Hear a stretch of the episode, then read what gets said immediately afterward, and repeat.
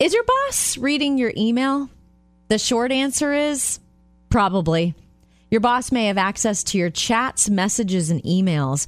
Part of the reason why is because you're allowed to work remotely.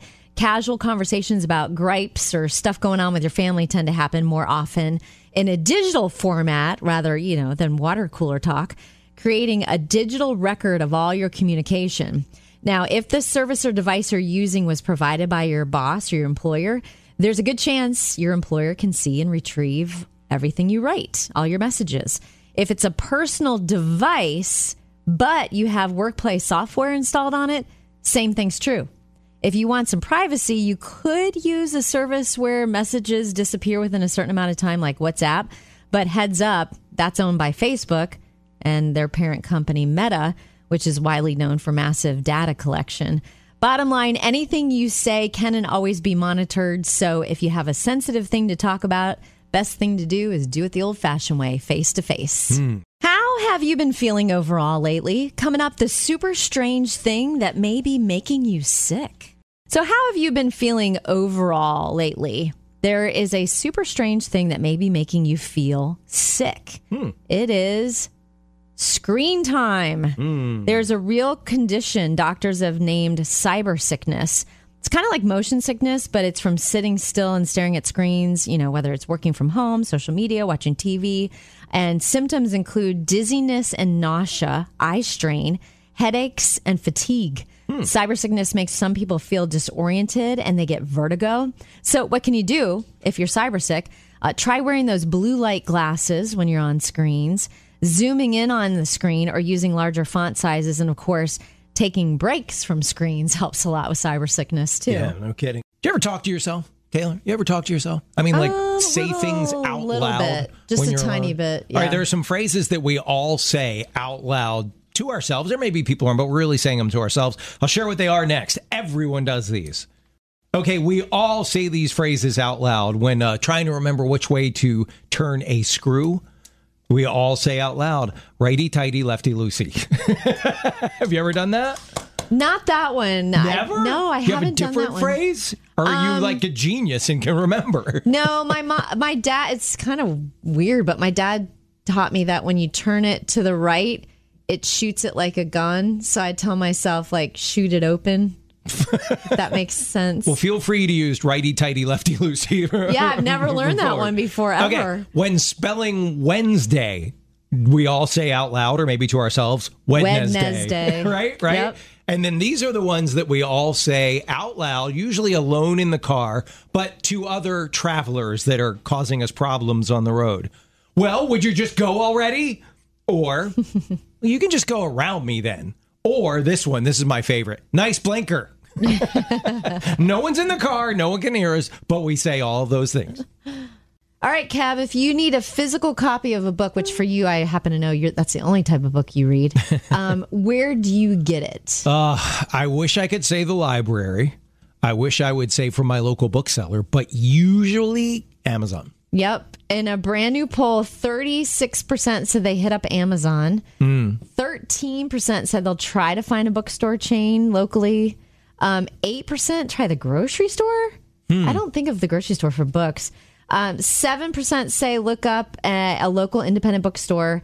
And another 6% would like to buy it from an independent business online. Um, do you know that no one answered library? Not one. well, that was my first answer. Oh. my wife is always like, "There's this building where they have all these free books for It's you. It's free. Why do you buy them?" A whopping 24% of people in this brand new survey would not know where to buy a book. Hmm. And most of them said they don't know because they never buy physical books. And my husband is complete, he is an avid reader. He reads every single night when he gets in bed. Mm-hmm. Yeah. Hmm. It's always on his Kindle. It's fascinating. So the other day, my wife and I looked at recently viewed shows. It'll put them all together, no matter the streaming service, and and show you what you've been watching. Um, I think we've been on way too steady of a diet of gangster and crime stuff. That's That's your thing, huh? Yeah, I'm I'm worried about us. I think we need to need to watch a couple of old school Disney flicks just to cleanse ourselves. Yes. maybe, maybe watch a few episodes of The Chosen. yeah. Bring our TV life back around Seriously. where it should be. It's so funny you were talking about what shows you and Tracy have been watching lately. Mm-hmm. My husband is the TV DJ in our family. Like I don't ever touch the remote. He kind of decides what we're going to watch. Okay. Hmm. And I think we need a cleanse as well. I'll tell you what's going on in just a minute. So it's so funny that you realized you and Tracy are on this like crime show spree. Yeah, especially those true crime stories. They suck you in. Oh, you really? want to know I've who, never seen who those. done it, but after a while, uh, you're like, wow. My husband is on this big kick right now, and he's like the TV DJ in our family. Like, I don't really touch the remote, and it's rare for me to just plop down and be like, okay, what are we watching tonight? He'll just like put something on and says, like, I'm walking through the room getting something done, and he'll go, hey, check this out for a minute. But he is so into these documentaries right now, hmm. and they're all about the Holocaust and what happened here in the United States during the Holocaust. And it is so eye opening, like stuff you never learned in school, but also so serious. And you can imagine just heartbreaking. And I'm like, can I think I need to go home tonight and go, can we watch a comedy? like you said, a Disney right. movie. yeah. I got to relive um, something I loved doing with my daughter when she was in like middle school, pulling up to like pick her up from school where all her friends were around and yelling, April, dad's here, and embarrassing So her. I got to relive Yes. that last night. Tell you how next. Okay, so my daughter April, she's 21. How did our baby April get to be 21? I don't know. But I loved, particularly in middle school, pulling up to pick her up and yelling, April, here's your dad who loves you very much. I'm here to pick you up. And she would just want to crawl in a hole. Well, last night her boyfriend's car is in the shop and he needed a ride. And she said, Would you mind going and picking him up? I'll go with you, but would you mind driving and pick him up? Her car happens to be in the shop too. I said, Sure. So uh, we pulled up to where he works, and it was dark. You know, the place was all locked up, and he was coming out, and uh, other employees were coming out with him. So I rolled down the window and I yelled, "Patrick, Patrick, it's your girlfriend's father here to pick you up." You're so brave. Did he just want to sink through the floor? No, he was laughing. He was like, "Oh, it's April's That's dad." He thought it was great. April's like, "Dad, Dad, please just stop. Please stop. Please stop." it was a dad win. Didn't expect it, but a dad win. So, have you embarrassed your kids lately? My husband had to take my 15 year old niece, drop her off at school. Yeah. And he said, I wanted to roll down the window and go, Bye, Ava. Your Uncle Glenn loves Oh, you. totally and I went. Please tell me you did it. He goes, Nah, I want her to talk to me again. See, I think that they act like they don't like it, but underneath they really do. uh, that's what we tell ourselves anyway, right? So we all are, I think, uh, whether we love him or hate him, we admire him a little bit, Tom Brady, for the fact that he's what, like, I don't know, 67 years old and he's still playing football? no, I think he's 42. Well, uh, there's a guy in North Dakota, and he walked on to his North Dakota State College of Science and Technology football field and said, Yeah, I'm 49, but I want to play football. He played in high school and he's been working a job and he went back to school to get his degree. And he's like, I'm trying out for the football team. He made it. He's a starting offensive lineman. oh, that's awesome. Wow. For a college football team. 49 years old. He's 11 years older than the coach.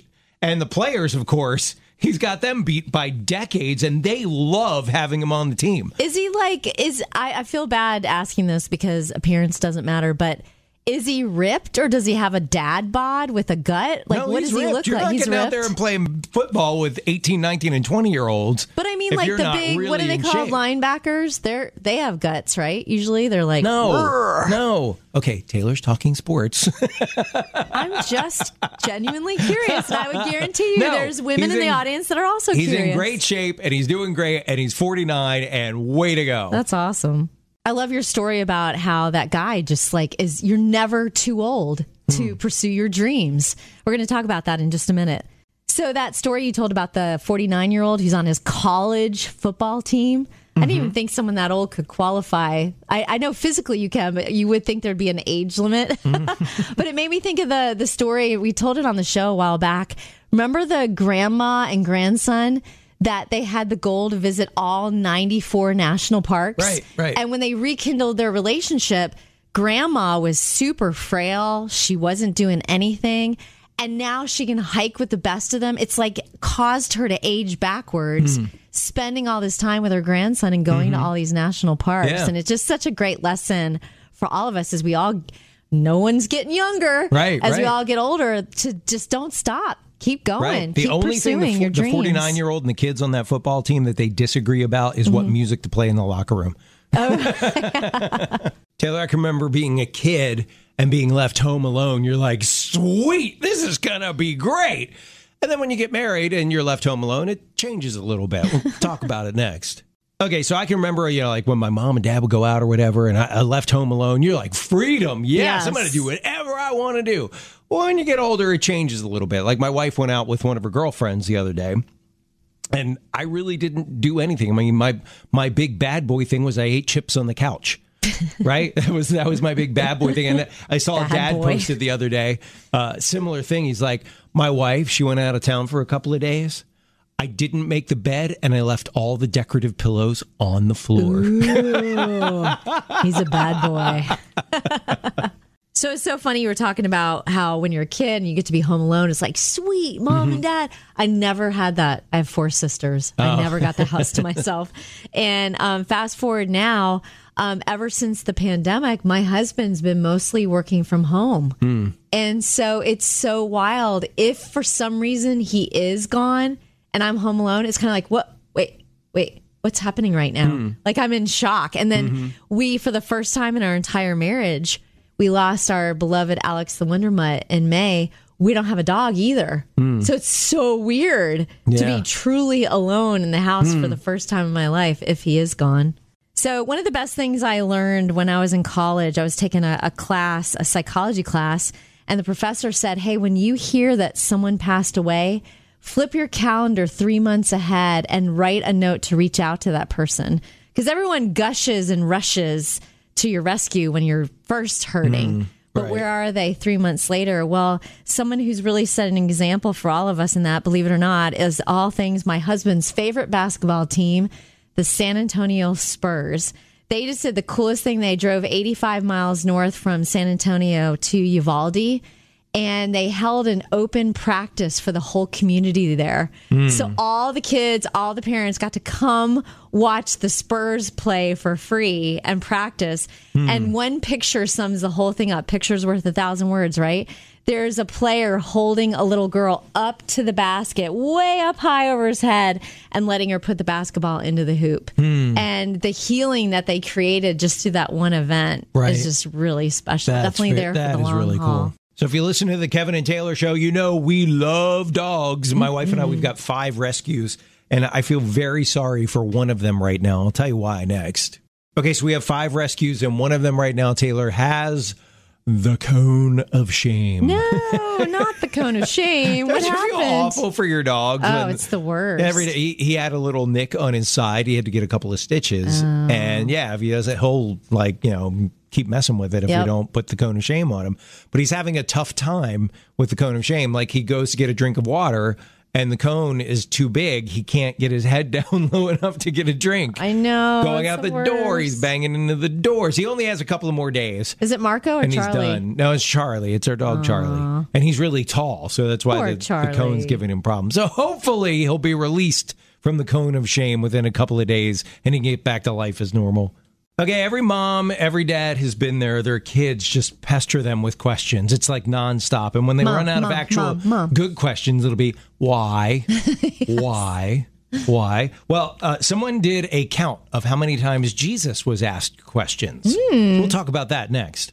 Okay, so uh, you can be just pestered to death by your kids, like a million chickens pecking at you constantly with all the questions, right? Why? Hey, mommy, why? Like when they run, when you give them the answer, they'll just keep going, why, why? Well, Jesus, according to this one count, was asked in the Gospels 74 questions by different people. How many answers do you think he gave? Direct answers to those 74 questions.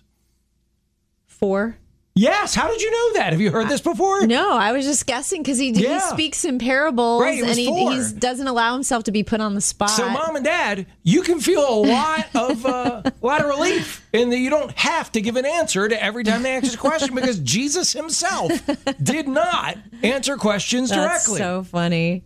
All right, this is pretty interesting. They did a survey. They asked people name two things that you find off-putting. You know, things that other Okay. people do that, that just bug you. Want to guess what the number universal number one? Universal. Everyone was like, "Oh, this is this bugs me." Man, universal because not everyone drives. Because I was going to say not using your blinker, um, chewing Number noises.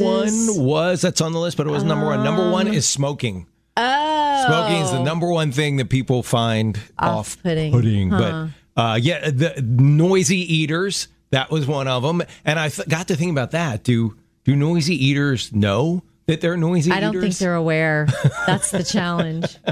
uh, taking a phone call while you're in the middle of a conversation with someone. Ooh, Yeah, people find that That off-putting. a lot.